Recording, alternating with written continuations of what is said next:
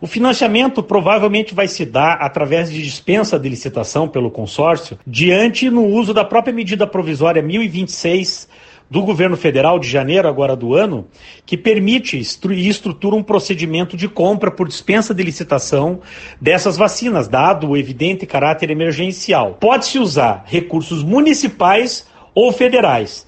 Se os municípios usarem recursos municipais e se isso se essa atitude de aquisição de vacinas, ela se adequar ao chamado Plano Nacional de Imunização, eu vejo sim a possibilidade dos municípios reivindicarem o ressarcimento dessas despesas, sobretudo se houver a necessidade do uso de recursos fora daquele limite, aquele, aquela exigência constitucional mínima de gastos com saúde, né, de 15% do valor da arrecadação.